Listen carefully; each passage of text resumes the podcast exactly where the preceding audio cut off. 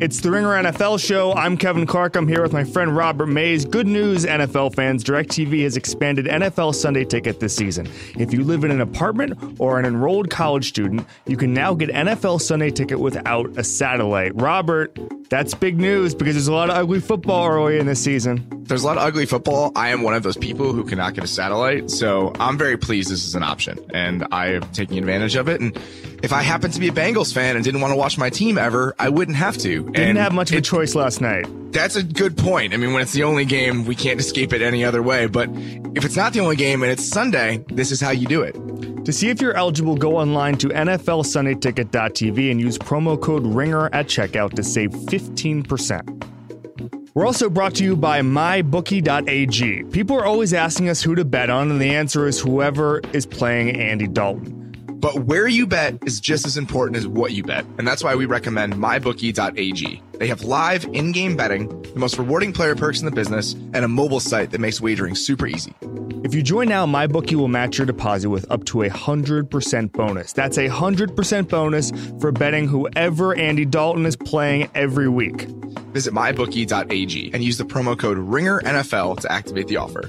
Play, you win, you get paid.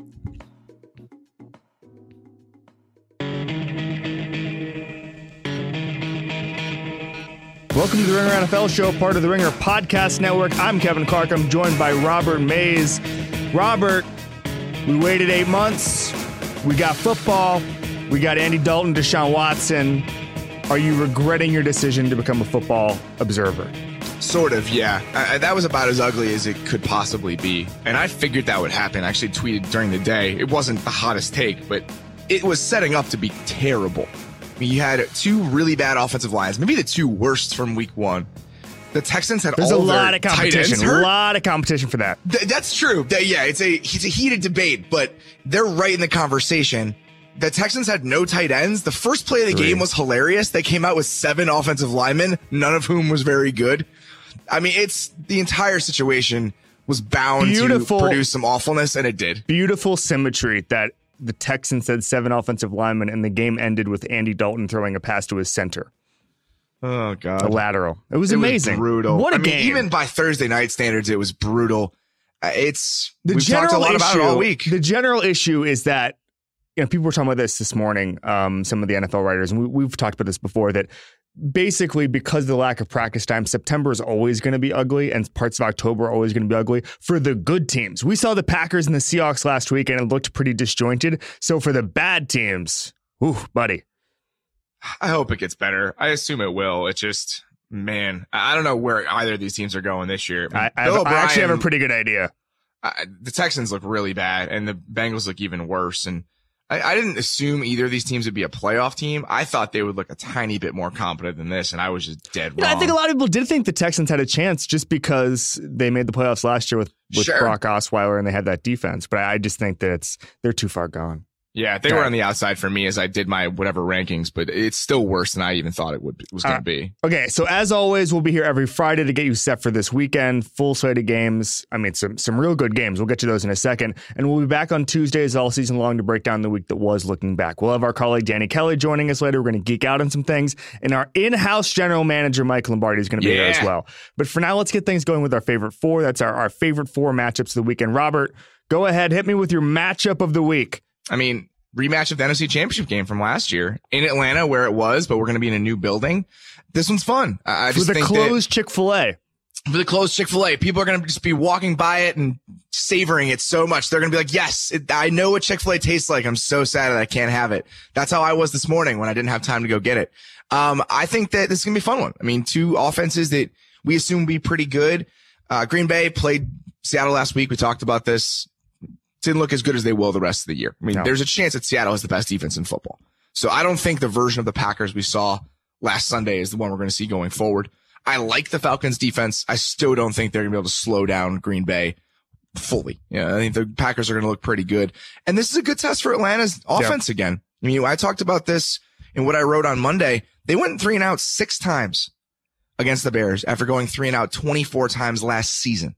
They're stop and go right now. And I feel like Green Bay's defense, even though they're playing a team that barely has an offensive line, still looked pretty good.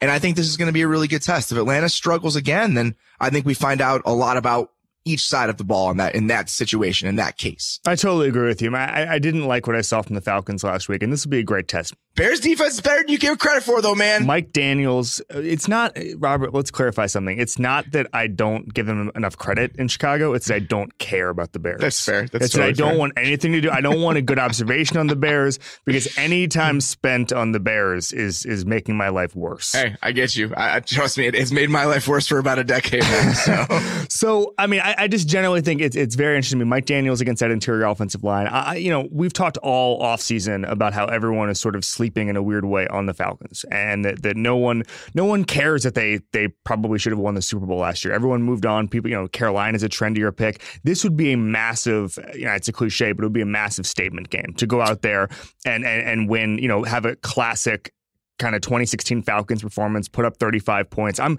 I I am as intrigued. There's there's an intriguing, more intriguing matchup for me that's coming next. But th- this is if this were any other week, this would be my favorite matchup of the week. Is I cannot wait to see what these teams are going to look like in 2016. Because again, we have no idea after week one. I mean, there's nothing. There are no conclusions really you can draw from last week w- with Seattle and Green Bay. It's exactly what we talked about. The, both of those teams are going to start slow.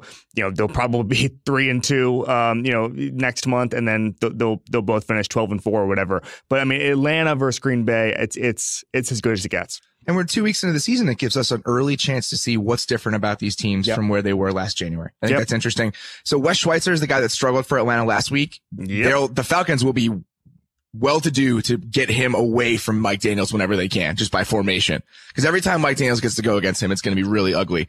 The other thing I thought was interesting, we talked a lot about Kevin King and what the Packers are going to do in the secondary. You know, Kentrell Brice got the third most snaps for them last Yeah, week. they cut Ladarius Gunter, who at one They- point was a contributor for them. So we talked about this a little bit just coming into the season, previewing the Packers, but what they like to do in the secondary is just throw bodies at the problem. It Yeah. doesn't matter who they are as long as they can have a lot of guys and they use their third safety as their sixth defensive or fifth defensive back last week, Yep. which I thought was interesting. So is that going to be something they keep doing? Is that going to work for them? Just stuff to keep in mind. Yeah. All right. My next, my my game of the week, the, the game I hinted at a second ago, New England at New Orleans. Yeah. I was at the game. I, I, I was covering the game the last time in 2013 that these guys had an absolutely classic matchup, and that was the, the game. If you don't remember, that produced the amazing Rob Ryan exasperation gift. You know what I'm talking Was about? Was that the Ken, the Kentrell, yeah, the Kemba uh, Thompkins one. Kem, Kem, yeah, Yeah, Kemba yeah. Thompkins throw? That was in my top 10 Brady throws. And I think I wrote last year. Seconds left in the game. Yeah. Brady beats New Orleans.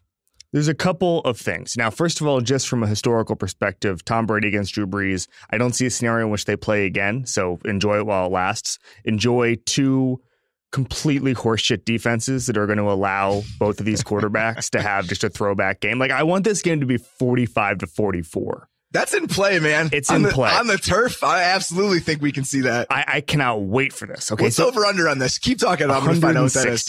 160. um, I, you can look it up.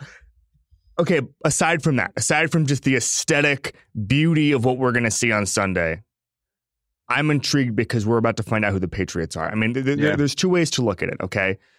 If they go 0 and 2, is their season over? No, because we've seen this before. We, we've seen this a million times, and and and the Patriots are going to recover and they're going to win the AFC East. I, I don't see they're a final, as I call them, they're a final destination team, right? It- it's it's it's no matter what happens, they're going to go win at least ten games and, and win the division. I don't see anybody else. Maybe the Dolphins get in that range, but I think playing 16 straight weeks is weird. I, I, I just don't I don't know what to expect from the Dolphins. We'll see on Sunday. Having said that, the Patriots, I mean, if they give up like 50 to Drew Brees, that's when you start to panic about the defense a little bit, man. I, I just don't know. Stephon Gilmore and Malcolm Butler are supposed to be the shutdown corner team. I, I haven't I haven't seen that. Now they're going against an offense that, I mean, first of all, did you see what Adrian Peterson's doing? It was always going to be a disaster. I have no idea why anybody is surprised about this. You're bringing in a Hall of Fame generational talent at the back end of his career on a team with a glut at that position. It, with a coach that is not necessarily the most forgiving or understanding man so in the i- world. i- if you don't know, Adrian Peterson said on Friday, I didn't sign up for nine snaps. And then he kind of backtracked a little bit. He's like, ah, game situation dictated it, but it, it's not going to go well. It's going to go horribly. And you know why? Because Adrian Peterson is the worst running back on the Saints. Uh, it's, I mean, yeah. I mean, we, we, we've been talking about this for a couple of weeks. There's a reason that a lot of smart teams, including the Patriots, kicked the tires in Adrian Peterson and passed on him. And so I just so my, my my confusion comes with the Saints with you're already confusing everybody and pissing off Mark Ingram with your weird usage of Mark Ingram. Then you draft yeah, Alvin Kamara, rewarded for his excellent season last year by having his team sign Adrian Peterson and draft Alvin Kamara, which is okay because no, Kamara is going to be the secondary option. No, but if the, the then he signed Peterson, Peterson. for the, even those nine snaps is insane. It's like Mark Ingram is better. You already have two running backs. You don't need this many. It's a redundancy. I, I, the whole thing makes no sense. And it's not exactly like the freaking Saints are flush with salary cap space. It was always dumb. And it, it's, it's even dumber now. Uh, yeah. By the way, speaking of New England, Jacoby Brissett is starting on Sunday. Jesus. For the Indianapolis Colts. uh, the over under is 56, by the way, which seems over. about right and maybe not high enough. Over. Pound the over on our sponsor, my bookie. So I like, I mean, I think New England's gonna be able to move the ball on the Saints. Anybody really can. I feel like Minnesota still looked good last week, even against that mirror, but the Saints defense is still bad. The two things I'm worried about for New England's defense among just period. One, doesn't look like Hightower's going to play. Nope. So the same way that Kareem Hunt and whoever else lit those guys up last week, what are they going to do against Kamara? Yep. I mean, if, if Alvin Kamara is one thing, it's shifty, and now they have to deal with that. And I don't know if Kyle Van Noy and David Harris are going to be up to that. Two, the one problem, I mean, the biggest problem. Wait, I'm sorry. Offense, I just want to clarify. David Harris is not up for it. No, okay. Just thank yeah. you. thank you. I appreciate that. Just wanna, yeah, yeah, yeah, I've been watching the tape. The other thing, the one problem that the Saints offense is really going to have right now is the fact that Strief and Armstead are hurt. So you have a left rookie left tackle who acquitted himself fine against Minnesota. And then you have a backup guard now as your right tackle. You know who can't take advantage of that? The Patriots. Cassius Marsh and whoever else is rushing the, the edge for them, those aren't the guys that are going to hurt you in that situation. So again, we're just looking at a dozen factors here that are going to lead to the scoreboard exploding. Yeah, I mean, I I think this has the potential, like a, a game of the year potential. Yeah, I, which I hope it is. I mean, after all the bullshit we've had to endure over the last week, I also think I that I, but, but I also think that in 2017 there is another option, which is the game of the year was last night's Bengals Texans game. that that was as good as it gets. Uh, I'm just walking into a lake if that's the case. it's, it's over for me. All right, what's your next game? Uh, I love Minnesota Pittsburgh. I just feel like this is a really, I mean, not, not, the opposite of what we just talked about, but a good offense defense matchup. And the, with the way Minnesota's offense looked in week one, again, I know against the Saints, but even on the other side of the ball, it's kind of intriguing to me because Pittsburgh's defense looked okay. So I think it's just going to be a fun one. I think these are two really good teams going at it. This is another situation where I don't know what, you know, you go against Cleveland in week one. I don't know what the Steelers are. I still have faith in the Steelers. I mean, no, I, I, I know. I'm just saying I don't know what the 2017 Steelers look like because I just didn't. There's a couple teams I just don't know what they look like. The Packers are one of them because it was such a weird disjointed game against Seattle against the best defense in the league. Obviously, who have Tampa Bay and, and Miami, who you literally haven't seen. I think both of those teams are intriguing to me. I think you know, I before the season I picked Tampa Bay to go deep in the playoffs. They haven't played Jay a game yet. still the quarterback for the Dolphins, right? Yeah, they're going to get to eight wins. It's going to be great. Yeah, it's going to be awesome. At Pittsburgh is another one, just because you know Cleveland is, is, just a wash to me. Minnesota, you go. I mean, you go against go against New Orleans defense, and they get to go against NFL defense this week. So that's intriguing as far as matchups go. I I, I know, and we talked about this and every, but I still think Minnesota looked good, even if it was New yeah, Orleans. of course they did. Just, I mean, Bradford just is putting the ball on the money. I thought Diggs looked excellent. I mean, just contested catches. I mean, that's the thing that was impressive to me. Even with guys on him, they were making stuff happen. I thought Dalvin Cook was impressive. Yep. I still think I know I know it's tough against the Saints. I know that. But I still feel like Minnesota's offense might be okay if that line stays healthy. We talked about that going into the season. And no one's excited about Riley Reiff and Mike Remmers, but they're real NFL players, and that's an upgrade. I wrote about that this I'm week. I'm excited about Mike Remmers. I know you are, but yeah. I, am a, I'm a this, line geek. I wrote about this with Bradford and, and, how he was going deep. I mean, he threw nine balls 20 yards down the field last year after doing about 38 of them or so for the entire season yeah. in 2016. I mean, and that's a product of him having time to do it and Diggs being healthy and them being at full strength. I just, there, I want to see it. And I want to see it against the Pittsburgh defense that I know it was Cleveland, but they really beat up Cleveland's offensive line. I know Kizer's prone to holding it, which is going to help, like that's going to just going to escalate pressure, but I still feel like that matchup is worth watching to me. Can Minnesota's offensive line hold up against a better defensive front? Two, it might not play. So there's a lot of factors here I'm looking forward to. I, I think both of these teams are good and I like just them sizing each other up here. Are you all in on TJ Watt? I just think he's a really talented player. I mean, we knew coming in he was an athletic marvel, and he showed that. The guy, the to- the numbers last week were a little bit misleading. His sacks came deep in the down. That interception was just a Kizer. I mean, that was he was the intended receiver on that one. but he still had to go up for it. I mean, that's yeah, still yeah, yeah. a level of no, no, no, no. I know that ball. But, I mean, that was whew. the guy is going to be. I mean, here's the thing about JJ wasn't very good as a rookie. I mean, he was fine, but it was a lot of effort plays. You don't really know how to play that position early.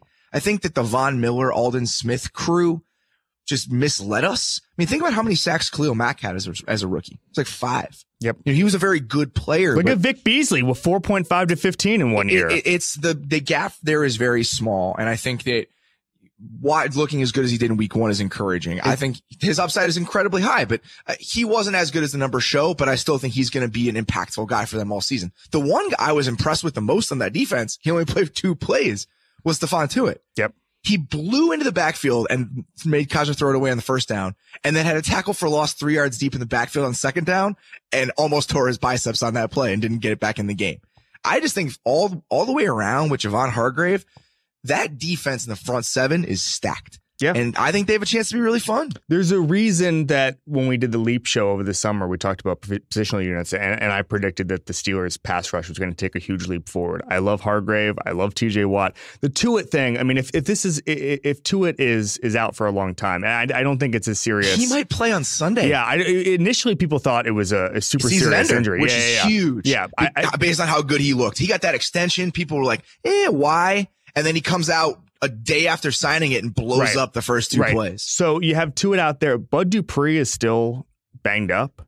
I mean, I, am I'm, I'm getting sad for Bud Dupree because I thought he was I thought he was a Vic Beasley esque talent at one he's point. He's never had a chance to really settle yep. into the position yep. because he's never played for an extended time. We talk about it. it's more nuanced than people think, and if you don't have experience, it's tough to just get dropped in and play well. Well, also, I just think you get lost. You know, I was talking to Dan Quinn about this when we were talking about just player development. You know, if you don't make that leap from year one to year two, and if you don't have the opportunity, if you're banged up, the leap that Beasley made, the, the leap that Watt made, if you don't do the year one to year two leap, it gets real hard because after the second year, those gains become very, very, very small. And so it's it's you know, I I, I think that he he still has talent, but at some point you got to you got to get on the field and, and and show me it's something. also I, I had an interesting conversation with a quarterbacks coach about a guy who bounced back after a bad rookie season.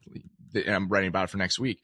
Just the idea of sustained lack of confidence yeah. and how, how problematic it is. And if you can't get out of that rut after half a bad season, a full bad season, and it takes a year, two years, two and a half years, that's when you really just start to get broken emotionally and mentally and just not be able to get over certain humps. And I think that we've seen that all the time. And it's problematic for guys that just can't stay on the field when they're young. Speaking of great quarterbacks, here comes Trevor Siemian. It's my uh, it's my second matchup of the week. This is a fun one. I mean, it has a chance to be Dallas at Denver. So I think we know who Dallas is. I think we found out, and I, I think that as long as Ezekiel Elliott stays on the field and plays 16 games, we're looking at them as as the runaway NFC East favorite. It, it was kind I, of incredible how much, to the degree we knew what Dallas was. Like they were just uh, exactly paint by numbers. well, it's we actually really interesting to me because you know, okay, the, uh, the offensive line is actually you know, is solid. They're there. They are what we thought Collins they were. looks really good. Yeah. I mean, I, he was always talented. It was a matter of continuity to me, and I, they looked really good. And I mean, we, they know, have a chance to be better than they were last year. I'll yeah, and so football is an extremely simple game, and I think that as long as you can win, is true. it is true. I mean, like, and as long as you have the offensive Why line, so bad teams then. No, I mean, because there's no good offensive linemen, and there's fair. no good quarterbacks, yeah. and yeah. there's no good, there's barely any good running backs. And by the way, Dallas has three, all three of those things. Yeah, that's a good point. I, you I guess only the, uh, need like Broncos do too. five things to win. Well, I mean, they don't have a quarter. The Denver has Trevor Siemian playing quarterback. After last week, that looks just fine. Just fine. Is that the word? The, Is that the phrase? If the Broncos can play like they did on Monday night, I will be more than willing to sit down with a fully cooked meal of crow. Um, uh, that's fine with me because I I picked them to make the playoffs. I did not. I thought they would be bad. You picked San Diego. I, I, I like San Diego, and I looking at what Denver's offense did, mostly up front, to not let Bosa and Ingram ruin that game where they would have a year ago, and then Siemian kind of stepping in and playing well the way that he did.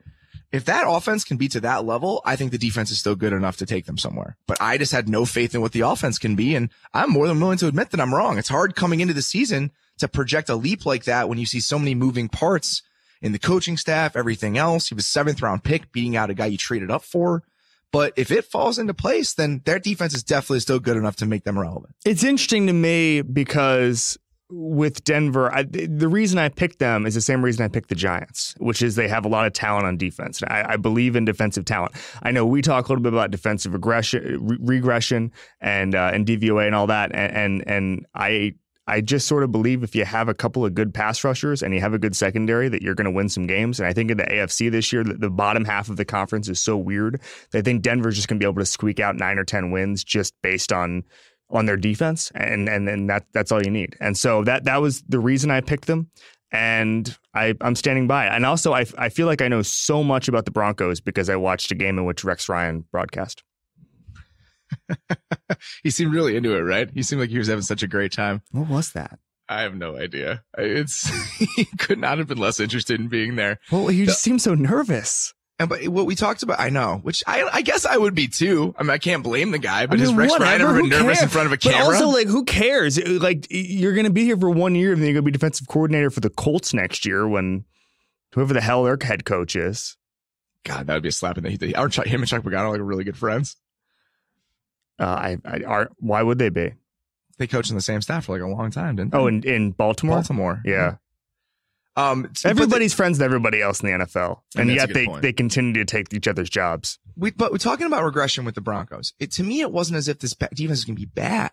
My concern was you go from the best defense in the league to say the fourth or fifth best, and they didn't exactly destroy San Diego. Or, God damn it, the Chargers. They didn't destroy the Chargers. Just say it. And, and they didn't destroy San Los Diego. Angeles mayor basically was like, "Yeah, we didn't really care about the Chargers." Yeah, I don't. Apparently, I don't either because they're still San Diego to me. So it, they didn't. The the Chargers were fine offensively. I mean, they were stop and go. The running game wasn't very good, but Rivers was fine. And I think even if they're the fourth best defense in the league, I thought the offense would be so bad that that was a, a recipe to not make a playoff team. But the offense looked fine. The offense looked pretty good.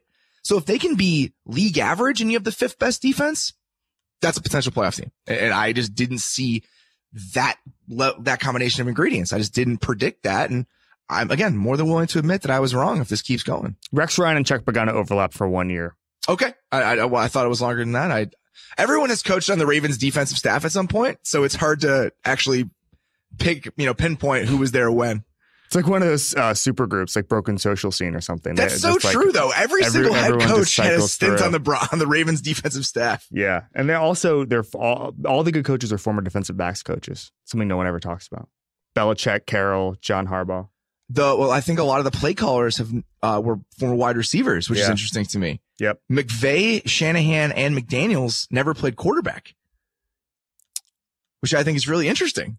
I don't know. I, I was, was thinking about that last year. You know, you know, you know, the big thing that a lot of coaches talk about is uh, all, special teams coaches should all be head coaches. Yeah, I mean that's and because because the Harbaugh. reason is right. Well, Harbaugh is also defensive backs coach. He was both those things, and and that's why he's he's a good coach. But also the special teams coaches they they have to come up with a new game plan every week because they're dealt they're they they're, the whole team. they're only given a certain amount of players and they have to adapt to it every week. Whereas an offense, you know, if you're Kyle Shanahan, what were you actually doing last year? I know what he was doing, but I'm just saying you you have you're given talent, whereas special teams coaches have to adapt every week.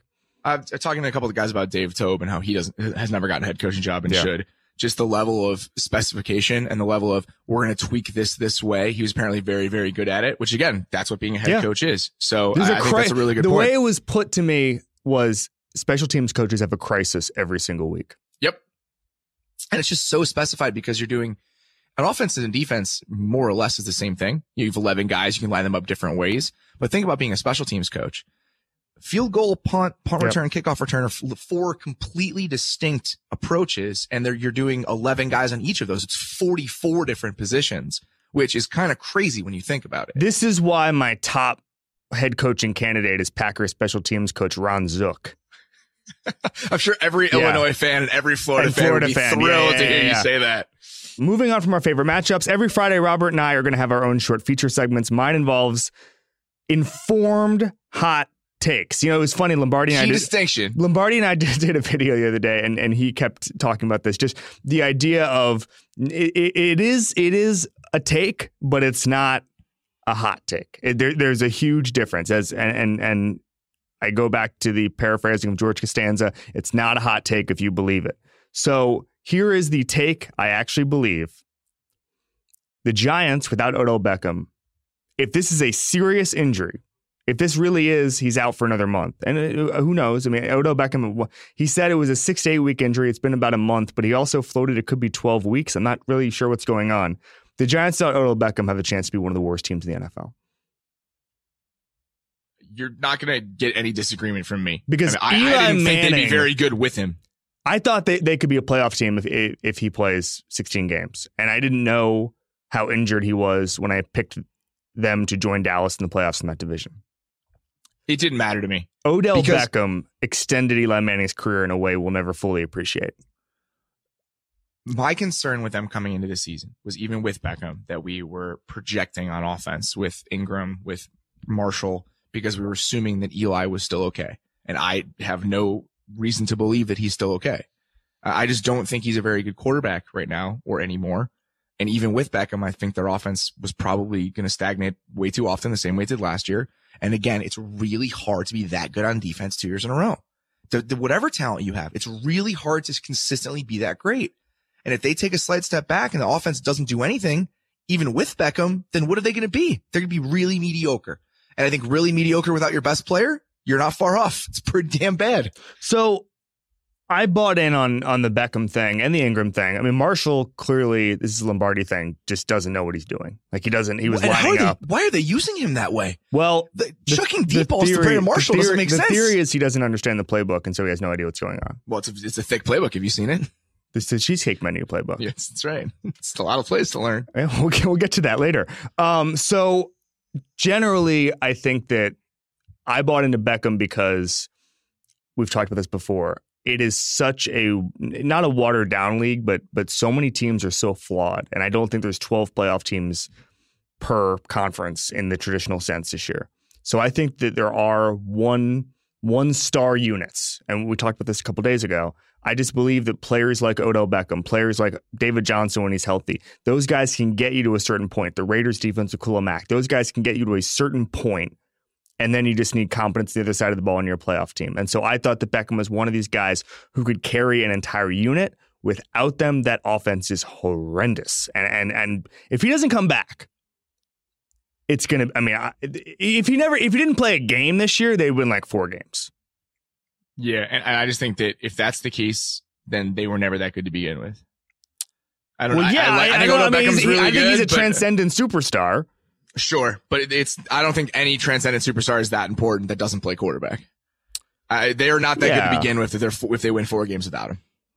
Yeah, I mean it, it's a moot point because he'll come back in a month and they'll be they'll be one and three. They'll win six games and they'll win six games. It'd be great, and I'll get to play it straight down the middle. Well, if he was healthy, it'll be great. Hey, yeah, you're not you're not new at this, man. You've done no, this, this is my, before. This is not my first rodeo. Uh, all right, I've been I've been to rodeo too. It's a rodeo. This is all. Never mind. Never this mind. is what? It's gonna spew a Thirty Rock joke just in memoriam of it going off Netflix, but I'll leave it. Do you have any other Thirty Rock takes? I mean, I have plenty of Thirty Rock jokes, but we don't have time for that right now. We have to move on. We'd be here for a long time. Well, okay. Well, after this next segment, you might want to. That's hit, fine. I'll, I'll circle give back. as many as you want. Circle back. All right. Uh, there's so many things to look forward to each weekend, Robert. We're gonna look at some of the biggest matchups and storylines, and we need you to tell us what we're missing. Like, when we look at this weekend, what are we missing?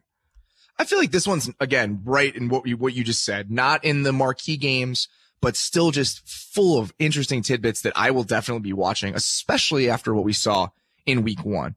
And I feel like the Jaguars, again, it's hard to judge yourself against what the Texans are right now, but their formula was fascinating, especially after the offseason that they had. Yep. They go get Fournette fourth overall. They draft Cam Robinson in the left in the second round. He's now their left tackle. Yep. They want to be physical. They want to run the ball, and they ran it independent of situation more often than any team in the league in week one. And that's after throwing it more often than any other team in the league except New Orleans last year. it's a massive departure. And I think teams understand that going in. Fournette ran against eight or more guys in the box on 57.69% of his carries in week one. It's highest rate in the league. Wasn't particularly close. I think we're going to see that a lot. Marcedes Lewis played 100% of the snaps against the, uh, against the Texans. You never see that with a tight end. They're like not even trying to be deceptive. It's like, we're going to sit here and do this all game. And I think watching how often they do that effectively and not even, again, I don't think Fournette's going to, Fournette, I got yelled at about that on Twitter yesterday. I don't think Fournette's going to run for 4.5 yards a carry. I think it's going to be efficiency wise a tough sledding because of how many guys he has to deal with. But is it enough? Can it be 26 for 102 in order to give them something offensively? And I think doing, watching that against the Titans front seven that didn't play very well against Oakland is something that I'm curious to see. Other thing on the other side of the you ball, could have sold me that Marcedes Lewis has been off the Jaguars for three years. Oh, he does block now. That's what he does. He's the blocking tight end. And then they had another guy, Koyack, play 42% of the snaps. Great. They are going to, it's going to be heavy in, in Jacksonville. They are not trying to fool you in any way. So on the other side of the ball, I think is one of the more fascinating matchups of week 2 mm-hmm. Jacksonville's front seven dominated that game against Houston, but those corners are damn good. I mean, they really gave DeAndre Hopkins problems. So you have Bouye and Jalen Ramsey going against a Titans receiving core that, in my opinion, week one looked awesome. I mean, Rishard Matthews made a couple really difficult catches. Corey Davis might be the truth, dude. That guy played, I mean, he had two really impressive plays yep. and that's only playing, he played 66% of the snaps, which was 11 fewer than Matthews. I assume that'll flip eventually, or they're going to go with three wide receivers more. And I think that's an interesting kind of cat and mouse game to watch in this one. Posluszny played eight snaps for Houston or for Jacksonville last week against Houston. Colvin was on the field, their slot corner for 90% of the plays. Is Tennessee going to try to get Posluszny on the field more and go heavy? Are they going to try to get Davis on the field more and just concede that we're going to go against your corners? I think those two position groups, Jacksonville's corners against the Titans wide receivers, it's a good one. And it's one we thought might be good when you considered all the resources the Titans threw at their receiving core. But I think through week one, it looks how they want it to look. They struggled more because of their running game, weirdly enough, than how well they threw the ball. Did what you saw on Sunday change your idea about the ceiling of the Jaguars with Blake Bortles a quarterback? Yes. And I think that the ceiling is still very defined. What was it's the ceiling going high. into Sunday and what is it now? My ceiling going into Sunday was like seven wins, and See, now it's with, nine wins. In if if they had gone with their previous just style offensively, it would have been lower than seven wins sure. to me. If they put the ball in Bortles' hands and said, "We're going to let you sling it 35 times," then it's less. It's fewer than seven games. It's five to me, maybe.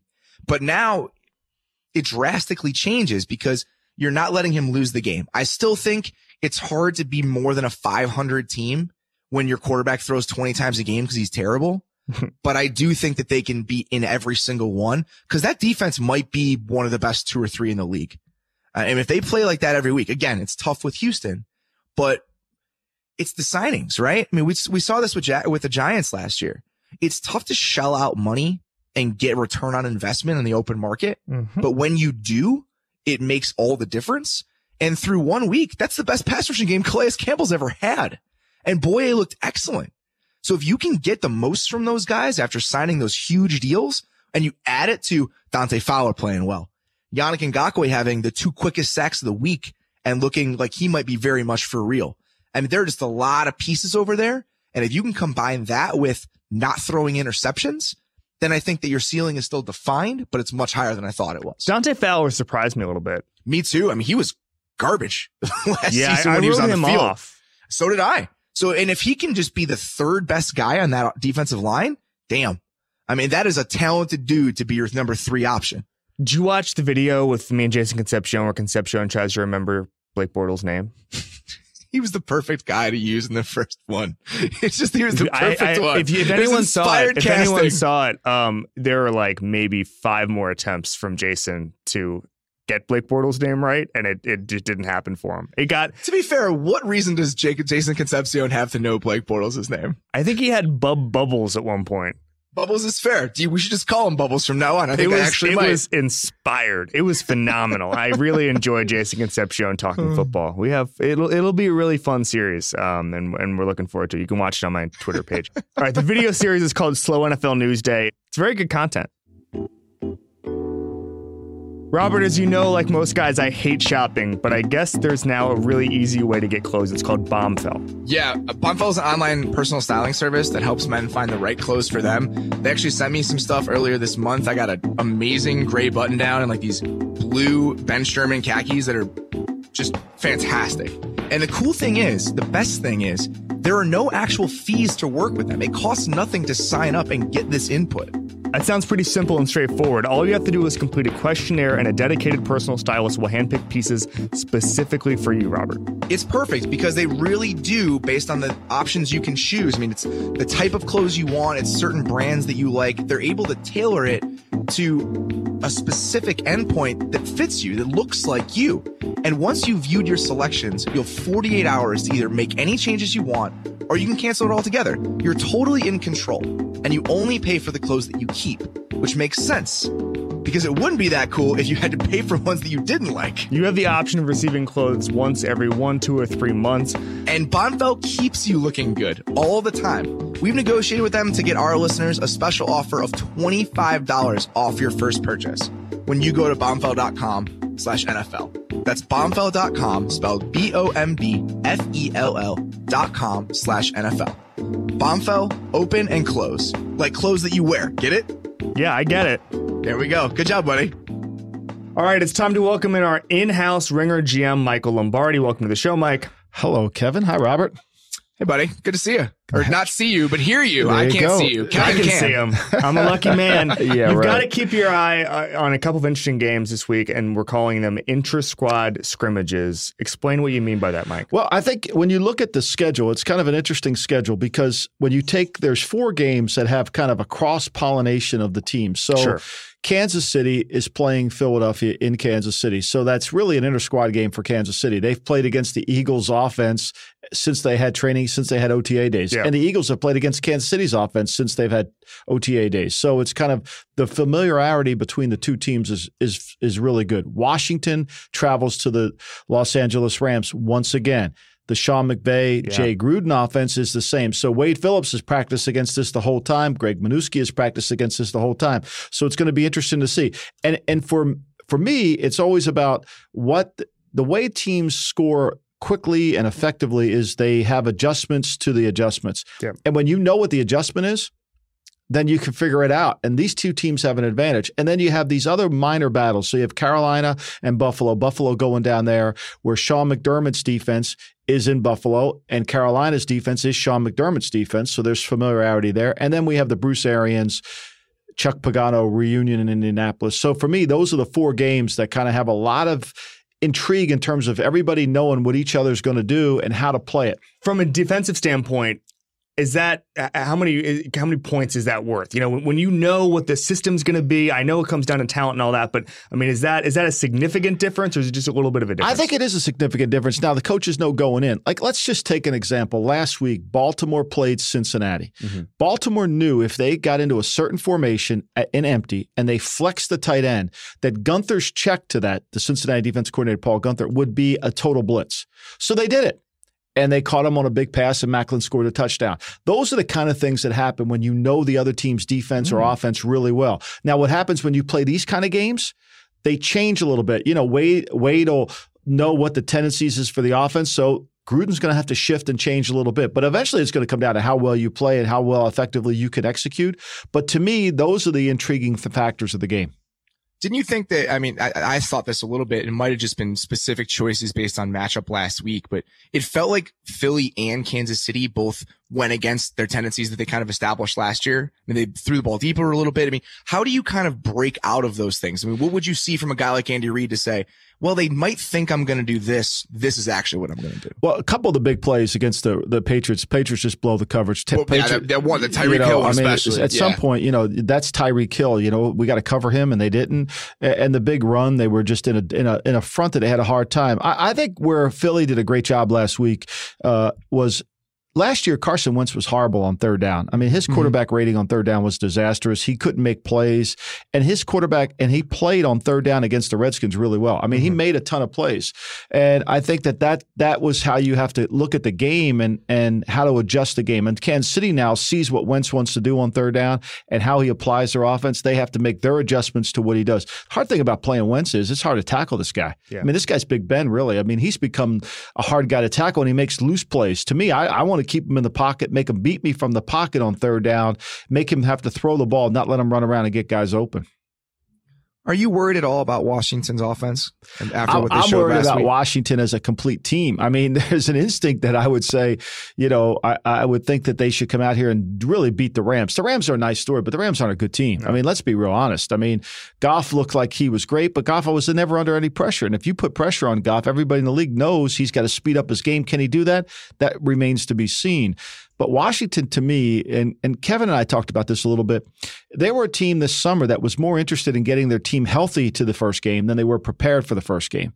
And I think that's what really affected them. And they haven't looked very good. I mean, last week they averaged, last week they couldn't move the ball effectively. They had plays on the tape to make against the, against the Eagles. And whether it was Pryor dropping the ball, whether it was Cousins not throwing it accurately, it wasn't very good. Do you think that Cousins' value I mean, how how tied into uh, is, is is this season for his contract? If he has a mediocre season, what's his market after this year? I think it's still going to be good. I mean, yeah. look, we watched Andy Dalton last yeah. night. I mean, how bad can you play? Now, I, I I was hard on Andy Dalton, but I think that Cincinnati offense is really bad. I, I, think Cincinnati has to wonder about, you know, does they're doing the right? They just run a bunch of plays. So, to answer your question, Kevin, I, I think that as long as Kyle Shanahan's out there looking for a quarterback, yeah. I think Kirk Cousins' market's fairly safe. Plus, look, he's made enough money. What does he care? He needs to go to the right place if they don't sign him. And what's the alternative for Washington? Where are they going? They don't have any leverage either. I think they were trying to hype up Nate Sudfeld a month ago. He's not even on the team anymore. I, I, know, and you know, and and they know Colt McCoy can't be a starter. I mean, where where I mean, they talk about a team with really bad planning.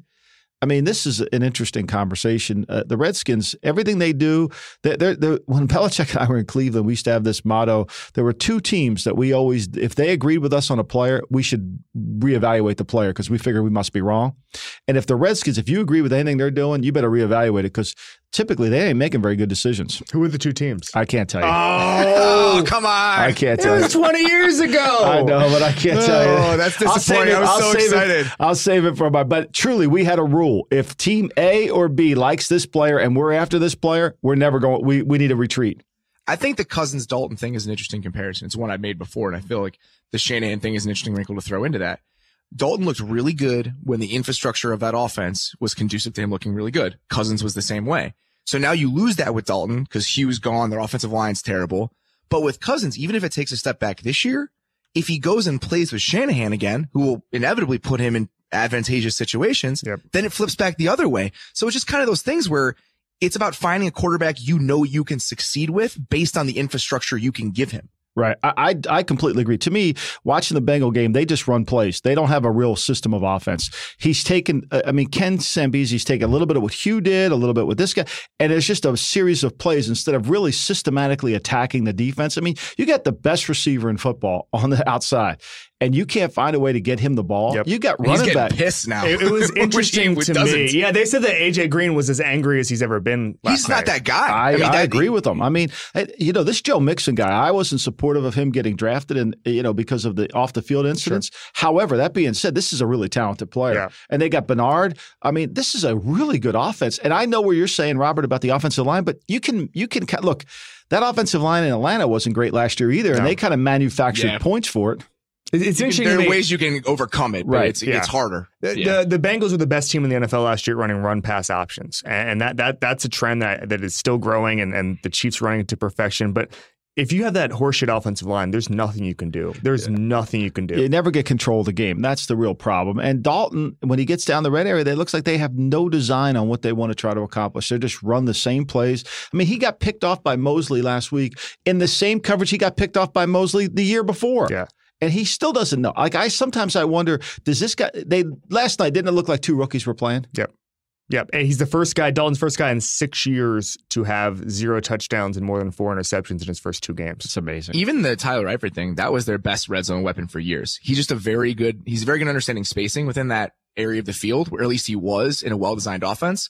His incompletion on the sideline was a perfect example of how they don't know what they're doing down there. Why would you take a guy who's so good at manipulating open space if you put him in the slot and put him literally against the sideline when he can't do anything with it? It's just a bad use of resource. The, Bang- the Bengals have scored nine points in the first two games, is according to the NFL. That's the fewest since the one in fifteen Rams team eight years Boom. ago. Wow. Let's go. and you know, it's funny. I look at that Alex Erickson guy. He's not even like they drafted Tyler Boyd in the second round from Pittsburgh. They put Erickson on the field last night. If Erickson was in, in New England, he would be the next Wes Welker. Yeah. He would be the next Danny Amendola. You could just see it last night. And they, they don't even find a way to get him the ball.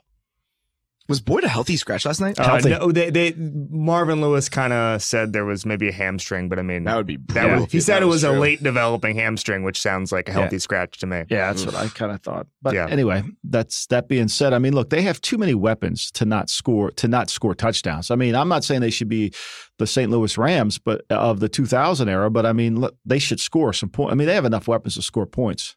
I mean, we've seen that a couple times in the last week, though. Teams that threw the resources of weapons in the offseason, hoping that could overcome either quarterback deficiency or deficiencies up front. And with the Giants and the Bengals, it's fallen flat so far. Well, I think the Giants. I think the conversation that nobody wants to have is how good is Eli. I mean, I think We were that's the, about that We, we had it earlier today. I think that's the conversation. Nobody, you know, you guys talk about it. Uh, It's it's right there. It's the elephant in the room. Nobody wants to address it in the New York media. Everybody just thinks that the savior o- o- o- Odell's Odell. coming back, and but you know, Odell was on the field last year when they averaged 19 points a game. Right. I mean, when are we going to really take on the conversation that Eli gets rid of the ball way too soon and he doesn't want to get hit? Odell saved Eli. I mean, it, it would have gotten real ugly. I mean, 19 points a game with Odell on the field. Could you freaking? We're going to see it. We're about to see what happens without Odell. Right. And they blame, and, and look, Ereck Flowers deserves a lot of the blame, and so does the right tackle, Bobby Hart. I mean, there's a lot of blame to go around, but and so does Ben McAdoo. But I mean, the reality here is Eli's got to make some throws up the field. I mean, that, that part of it. And then they bring in, I mean, their run blocking was problematic last year. We know the line isn't good and they use their first round pick on a tight end that can't block anybody. Uh, he's not a tight end. That's the thing. He's a wide receiver. I Yeah. mean, when he's in the game, everybody knows he's he's either going to get the ball, but he's not blocking anybody. I mean, if he's in the game and he's the only legit tight end, then they're in ten personnel. They're not in eleven. I mean, that's that was what I said when they drafted Yeah. him. I mean, he's a mismatched player, but you got to have a tight end. It, it's got to be a completely set up offense. Those guys are hard to find. Those guys are hard to re- incorporate into your game plan each week. I think you We're referred to see to him of as a, Ellison. I think you referred to him as a play indicator. Engram. Right. You just know exactly what play they're going to run once you see where he lines up. Exactly, and that's what happens to like like I like Tarik Cohen of your Bears, Robert, because he's in the game. He he looks like he can pass protect, so you can run your offense through him. When you can't run an offense through the back or the tight end, then the back then the, like the Saints last week. Peterson's in the game, he's getting the ball. Okay, Kamara's in the game, it's probably screen, draw something. Ingram's in the game, they can run their whole offense. And that's what really the defense is looking at indicators. And when players can give you that indicator, then you got an advantage. My my minor fact check: Adrian Peterson is never in the game. nine plays. Yeah. And he's already complaining. We, I mean, we talked they're about, the only team that wanted to sign him, and now he's turning on them. And he's turning on them. we, we talked about this last year, Mike, but it's about being able to play with those indicators, right? When you have LeGarrette Blunt in the game and you just play action pass teams to death because Right. they assume you're just going to run the ball. Right. I mean, and that's, you know, and look, Engram's a good. I don't, not disputing Engram's talent. I'm saying is to me, he's a mismatch receiver. He's like si- having Anquan Boldin. You know, the other thing I thought last night, I'd like to hear your guys' commentary on that. I mean, Hopkins is a really good receiver. Is he $16 million a year? Like, he looks like if he doesn't push off, he can't get open. Robert, I think that That's your he's going boy. to have a, I I love DeAndre Hopkins, but I think that he's going to have a problem with a quarterback who can't put the ball in open space. If he has, if he needs, if he's playing with a quarterback that has to throw to an open person, Mm-hmm. we're going to have an issue because he's not open very often. He's just good at body control and the type of quarterback you need to make that guy useful is hard to find. I think this, my opinion, 16 million for a guy that's not open all the time is a little bit of an overpayment. Yeah, I can understand that. I, I mean, to me, when I watched him, if I'm a receiver, if I'm Beckham and you gave Hopkins 16 million, I'm worth 25 because I'm going to get open. Uh, He AJ might Green's be worth that actually. AJ Green's going to get open. I mean, just Hopkins is a nice to me. He's a nice receiver that that's never has unless he pushes off. And when is he open? Well, the good news is he's with the NFL referees. He can push off whenever he wants, Yeah, I guess so. I mean, Yeah. he gets away with it. all the time. Mike, thank you so much for joining us. Appreciate you. Thanks, guys. Talk to you later. Coming up, we have Danny Kelly joining us to nerd out in a couple of games you might not be excited for, but he is, and you will be once you hear this. We're also going to talk about some storylines that will be huge next week after all the week one action shakes out. But before that, let's hear from a couple sponsors. DirecTV has been killing it for over 20 years as the exclusive home to NFL Sunday Ticket. It's the only way to get every live game every Sunday. And now you can have it without a satellite dish. It's some next level stuff. If you have an apartment or you're an enrolled college student, you're still getting Sunday ticket. To see if you're eligible, go online to NFLSundayTicket.tv and stream every NFL Sunday Ticket game this season to follow your favorite team no matter where you live. Use promo code RINGER at checkout to save 15%. Again, that's NFLSundayTicket.tv, promo code RINGER. We also want to remind you that if it's NFL football and it happened, NFL Game Pass has got it. Every throw, every catch, every two minute drill, every fourth and inches, I can replay the game from every angle with NFL Game Pass. I can't really describe how vital this is to my life. Yep. I, I- we use it every day. I mean, I'm just digging into the games. We, if we want to relive Adrian Peterson's nine snaps, Well, it's so nice because with the condensed version, you can just blow through games the day after if you want to. Just get a sense of what it was like, just kind of the rhythms of it when you can't watch everything all at once on Sunday. And then later in the week, when they throw up the coaches tape, if you really want to dig into why teams succeeded and why they failed, this is the only way to do it. whatever your favorite game is, NFL Game Pass has got it. I mean, there were so many things we had to parse through, Robert. Are the Seahawks that good with that offensive line? You can just watch every snap and figure it out. You can see Russell Wilson under just insane amounts of pressure that he should never be under. Again, they should have these games in 45 minutes, but with offenses that bad, I think they might not get to 45. You're going to be able to do it in a little bit less, which I mean, if you want to watch, a, I think you're going to want to watch a very, very short version of the Bengals Texans. Anyway, they've got it. Full game replays, condensed, action packed games that are 45 minutes long or shorter. You, you can do whatever you need to do. Best of all, you can kick off the 2017 NFL season with a free NFL Game Pass trial. Sign up now at NFL.com slash The Ringer. That's NFL.com slash The Ringer. Now let's welcome in our good friend, the ringer.com's own Danny Kelly. Danny, we're geeking out with you, buddy. How you been? What's, I've been great, you guys. How are you guys doing? I I mean, I'm fine. I'm, I'm not feeling super great. I feel like I'm hungover from watching that game last night. Other than that, I feel awesome. Danny, Kevin O'Connor sent me a LinkedIn invitation, just like you today. it's it is hundred percent It's clear he man. doesn't listen to this show because otherwise he wouldn't have when he heard me roast you for sending me a LinkedIn invitation. You must have the same LinkedIn habits as I do. Once a year. is what? Every time. What is a LinkedIn habit? Sign in once a year and then I- like find your friends and update your, you know, work status, I guess. All right, that is a weird interest of yours I have no interest in, but how about a weird football interest of yours that from this All right, week? so What are Dan- going to Danny's going to fill us in on some things that only he sees heading into week two. Okay. Like LinkedIn. Mays, Mays like is getting us back on he's, track. I really he's appreciate scouring that. LinkedIn. He's making connections, reading weird business leadership posts from people he's never met. Your first pick is going to be played in a soccer stadium. Danny, hit us. Yeah, so I want to talk about this uh, Chargers defensive line because Mm. that was a really fun. I mean, that was the fun part about Monday Night Football. I guess maybe maybe the only part that was fun. Um, Wait, Joey that game was incredibly fun. Well, the, la- the fourth quarter was really fun. I'll say that if for for people who stayed up and watched it anyway, because it was. I mean, it was a slog for the first couple quarters. I feel like, and, and kind of on the same level as a lot of these games have been. So, yeah, I, I looking at Joey Bosa and Melvin Ingram on that defensive line. th- these guys have a potential to be maybe one of the top pass rushing sort of duos in the NFL this this year. And going going against Miami this week is going to be an interesting one because I, there's a lot of question marks on that Miami offensive line right now. Kind of some change happening there. Can Tunsil play left tackle? I mean, it's a lot just, of questions that's a big deal. everywhere. That's what happens when Jay Absolutely. Cutler's your quarterback. Don't I know it? And so, I mean, you're looking at Jay Cutler behind that line, who has struggled with pressure in the past and um, has been prone to meltdowns. Mays, you know a little bit about that. So, just a tad. so that matchup Does he know right about is- it because he's watched Jay Cutler or because he himself melts down? It's a combination of the two. I down know what it's like to struggle under pressure. Um, so the, I, I like that that matchup a lot, and I think you know, Mays, you mentioned it on Twitter. I think during the game, it was like they were lining up Bosa next to Ingram, and they were kind of flip flopping them. Bosa basically lined up everywhere. He was like three tech, five tech, you know, rushing from outside. Real, you know, it was just really exciting how they were using them, and you know, so they're they're in that that four three defense now, so it's a little bit different. But it was, it was really fun to watch them kind of play off of each other, do some you know, pass rush games together and all that. So that's what I'm going to be watching in that game.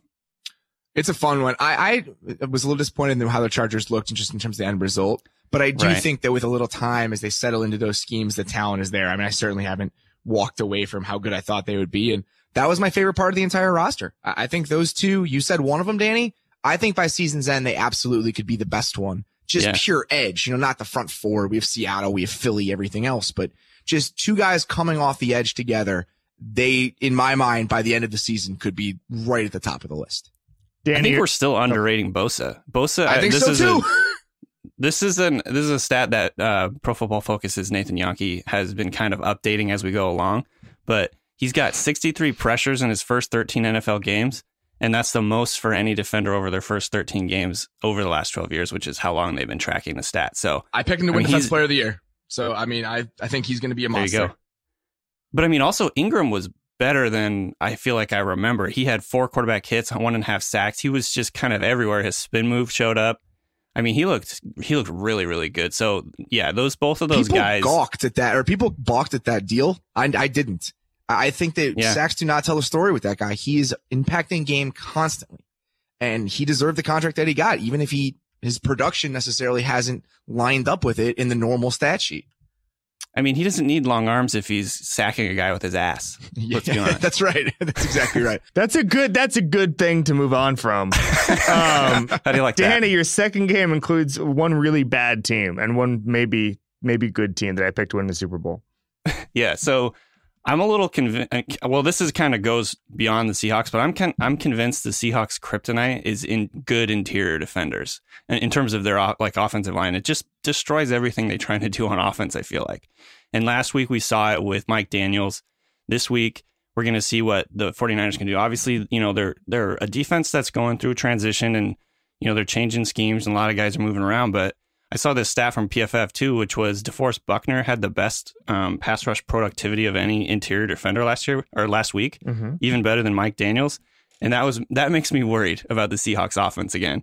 Um, I know it's a it's a better matchup for them in terms of they're at home and they're playing a team that didn't look very good in week one, but I just worry that that that interior pressure is just going to ruin what they want to do again. And you know, so I was going to ask you guys what you thought about a lot of people here in Seattle are talking about how the Seahawks need to go up tempo, no huddle, kind of try and get Wilson into a rhythm um, that goes kind of against their philosophy. But in the last couple years, they've been really, really good when they go to like a two minute offense where Wilson can just kind of get into it, hurry things up, spread the field out, and sort of look to his different weapons and, and run a little bit. So I wanted to get your guys' take on, you know, whether you think that's a, a doable thing or if they should just kind of stick to what they've done the last couple of years in terms hmm. of slow things down and go heavy. I hadn't well, thought about that. Robert, what do you think? That was the best version of Wilson that we've yeah. seen, Danny. I mean, was that over right. that eight game stretch when they really opened it up? And in I thought you touched yeah. on this. Yeah. And you touched on this in what you wrote this week and the tweet from Brian Baldinger, who, by the way, you should fire, if you like football, you should follow Brian Baldinger on Twitter. Absolutely. What's Baldy got on Twitter? His Twitter is awesome. No, no. What, just, what's it, what is the specific tweet you're talking about? He, so he's talking about just when they go heavy and max protect as a way to combat the offensive line problems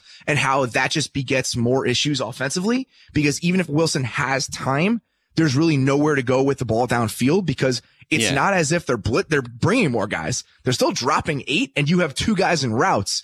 You're not going to be successful with those two guys unless they're both Antonio Brown. Right. So that's the Seattle's problem is that they react to one problem by creating another one for themselves. And that's how you get stagnant and terrible on offense. Baldy retweeting a lot of compliments. Uh, that's fine with me. When he I'm, does yeah. film stuff, I'm interested in it. I don't know if you agree, Danny. I like his Twitter. Oh, absolutely. And and that, that tweet that he he did break down the the problems with Max Protect. And that's actually I just followed him because I had been missing out on all that. But he has a lot of other really good stuff too, where he kind of looks at the tape and talks about it. And I don't I don't even mind people who reach retweet compliments at this point. It's all it's all balanced. It's just, if, it if just- he brings me it's- stuff I want, I'm, okay with fine with it. It compliments. just, I, I- guys, I gotta be honest with you. I'm going to pay. Look, kind of have a heavy volume of this. it's a heavy volume. I never all. notice it because I never notice when people retweet things. I just I don't look at who retweeted it, so it's okay with me. Yeah, But anyway, so that's that's kind of what's going James on in Franklin Seattle right now. retweeted a plagiarized version of an article I wrote yesterday. Good, that sounds great. It was it, it was great. It was very good. The internet's a very good place. Anyway, All right, Danny. Uh, I mean, I I don't know what to tell you, buddy. I, I think it's going to be problematic again. The one thing I'll say about DeForest Buckner is this was one of those questions we had about the 49ers, right? They had all those first round defensive linemen. The guy that bumped inside, is he going to be able to transition to that? And for the Niners this year, it's all about incremental enjoyment. Like, is this thing better than we thought it was going to be? right. And right. Buckner looking like that is a nice start. Yeah, absolutely. And and I think that they still have, you know, issues in their secondary and um, when they when they lost uh, Reuben Foster, I think that was a big deal for him for them because he was looking amazing for the first little bit that he was playing. So good. So, yeah, I mean, it. I, I don't think the Seahawks are going to lose. I'll, I'll say that, but No. I think I think it's just going It's these a- interior defenders 14 are such a problem. It's, it's a 14 point spread, Danny Kelly. What do you see? Is it really? Yeah. Oh, I'm going. I'm going. I don't think they'll cover that. I think it's going to be. I think it'll be a closer game. I mean, every Seahawks game is close. It, like, there's so rare that they actually blow anyone out. Plus, the It Seahawks like. do this September thing where they just go two and two. they slow play it all every year. Yeah. Why are they so good at peaking in December, Danny? I've been intrigued by this because the Patriots are going to do the same thing. What's their What's their deal? I thought I I don't know. I mean, I've honestly wondered about that specifically for a couple of years now because Pete Carroll talks about how even in you know at USC for whatever how many ten years he was there, they had like a very specific plan in order to peak in like November, and December. well, it's, Like, they- it's harder in college football because you can't lose in September. right. So you can't go four I don't know and how four. they do it. I, they, then, I think they, I think they do have a specific plan though that like helps them do that. Whether that means like they they save some of their schemes for later in the year or what, like. But it's it, it really bugs the hell out of people here because they start slow, but by the end of the year you kind of forget about all, all of that. yeah. I mean, everybody forgets. The same thing with the Patriots. Danny, thanks for joining us. All right, thanks for having me on, guys. Thanks, Danny. Okay. The last thing we're going to do on this Friday show heading into week two is let you know what we'll be talking about with next week's biggest headlines after all the action shakes out. Robert, on Monday, what are we going to be talking about? This one's simple to me. I just think with Atlanta not looking great against the Bears last week, with them very possibly losing on Sunday. I mean, I think I would pick Green Bay. I just think we're going to get a lot of Super Bowl hangover talk. There are going to be a lot of 23 or 28 to 3 shots in the broadcast or just in the TV coverage over the next week. When in reality, we probably should have expected this. They were about the team I thought they would be on Sunday. They absolutely could be that team and lose to Green Bay. None of this is surprising. I don't think it has anything to do with 28 to 3 or Super Bowl hangovers. I just think it has something to do with how good and how well positioned that team was a year ago. Patriots overreaction is coming on Monday. Speaking of the Super Bowl, no matter what happens on Sunday, if Drew Brees scores 45 points in that defense, it's going to be the end of the Patriots dynasty. If they win 24 to 10, it's going to be the Patriots are going to win the Super Bowl. The one thing I want to preach is do not overreact to the Patriots this early in the season. As we just talked about with Danny, they're they're designed to peak in January and February. Don't worry about it. Belichick is working things out. Belichick once said something very revealing, which is you basically don't have your roster set until October. You're churning through it. He had that line a couple days ago when they were talking about guys making the team, and he was saying, you know, they were they were saying, how do you congratulate guys? And he was saying, you know, you, you can't really congratulate guys because the roster churn in September is is so significant he's he sees it as a work in progress until about midseason. So please, whatever you see on Sunday, enjoy the game because it's going to be just beautiful football, but don't don't read too much into it. As a man who once buried the Patriots after that Chiefs game, I can wholeheartedly agree with you. Uh, yeah, I mean, just don't do it. Nope. Don't do right it, move. kids. Never right the move. That's it for today. We'll be back on Tuesday with our Patriots overreactions, I'm sure, uh, from all the weekend action from week two. As always, thanks for listening to the Ringer NFL show on the Ringer Podcast Network. Appreciate it, guys.